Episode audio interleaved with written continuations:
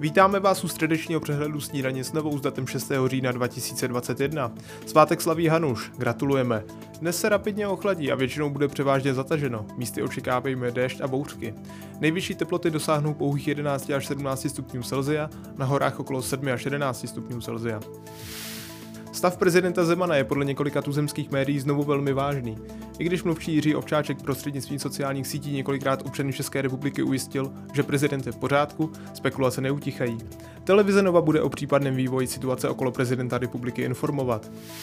Exekuci má v Česku 2252 dětí a mladých do 18 let. Po téměř dvou třetinách z nich exekutoři vymáhají částku nižší než 2000 korun. 15 dlužníkům nebylo ještě ani 5 let.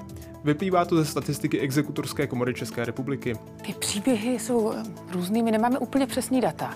Nicméně, co říkají právníci, nevládní organizace, které nabízejí podporu těm dětem, tak jsou to velmi často dluhy bohužel k veřejným institucím. Jsou to dluhy historicky za odpad vůči obcím, často dluhy za pokuty v MHD, dluhy v knihovnách, poplatky v nemocnicích, když byly, a pak jsou tam méně časté věci jako nájmy, dědictví, historické nějaké telekomunikace. Ačkoliv jsou ceny bydlení v Česku a především v Praze pro mnoho lidí tématem číslo jedna, politické strany, které kandidují v blížících se sněmovních volbách, se bytové problematiky paradoxně nějak výrazně nechopily. A to i přesto, že o nedostupnosti bydlení mluví jako o jednom ze současných problémů lídři většiny stran. Ve snídani s novou se k němu vyjádřil Jan Hamáček, ministr vnitra a předseda ČSSD a místo předsedkyně Pirátů Olga Richterová z koalice Pirstan. Když jsme viděli, že prostě ministerstvo pro místní rozvoj není schopné připravit eh, návrh zákona o dostupném bydlení, tak jsme ho napsali sami. Ten zákon leží ve sněmovně někdy od dubna.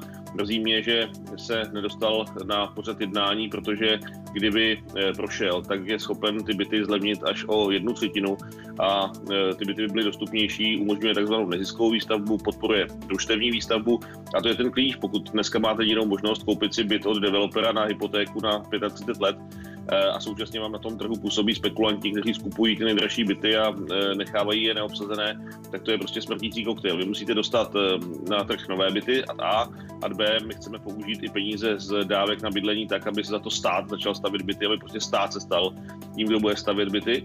A současně chceme prostě obsadit ty eh, stovky a tisíce, vlastně v Praze skoro 70 tisíc eh, neobsazených bytů, které mají většinou velké fondy bytové, zahraniční spekulanti a, a jenom spekulují na růst ceny a v těch bytech nikdo nebydlí. Takže touto kombinací bychom byli schopni velmi rychle dostat na trh 60 tisíc bytů. Podle mého názoru eh, byty jsou určené k bydlení a je to specifická věc, byt není auto. To znamená, pokud tady lidé mají problém s bydlením, tak je potřeba přijmout nějaká mimořádná opatření. A znovu říkám, pokud někdo má desítky, stovky bytů a tohle opatření ne, nemíří na někoho, kdo si koupil dva, tři byty, já by měl zajištěnou rodinu, ale na ty, co mají desítky a stovky bytů, eh, tak je potřeba donutit nějakým způsobem, aby je pronajali a pokuta je, je, je jednou z možností, jak ty byty eh, pronajmout. A znovu říkám, půlka z těch bytů, kdyby se obsadila, tak může okamžitě bydlet 35 tisíc rodin. Já bych jenom ráda připomněla, že sociální demokracie, již je pan Hamáček předsedou, byla 8 let ve vládě.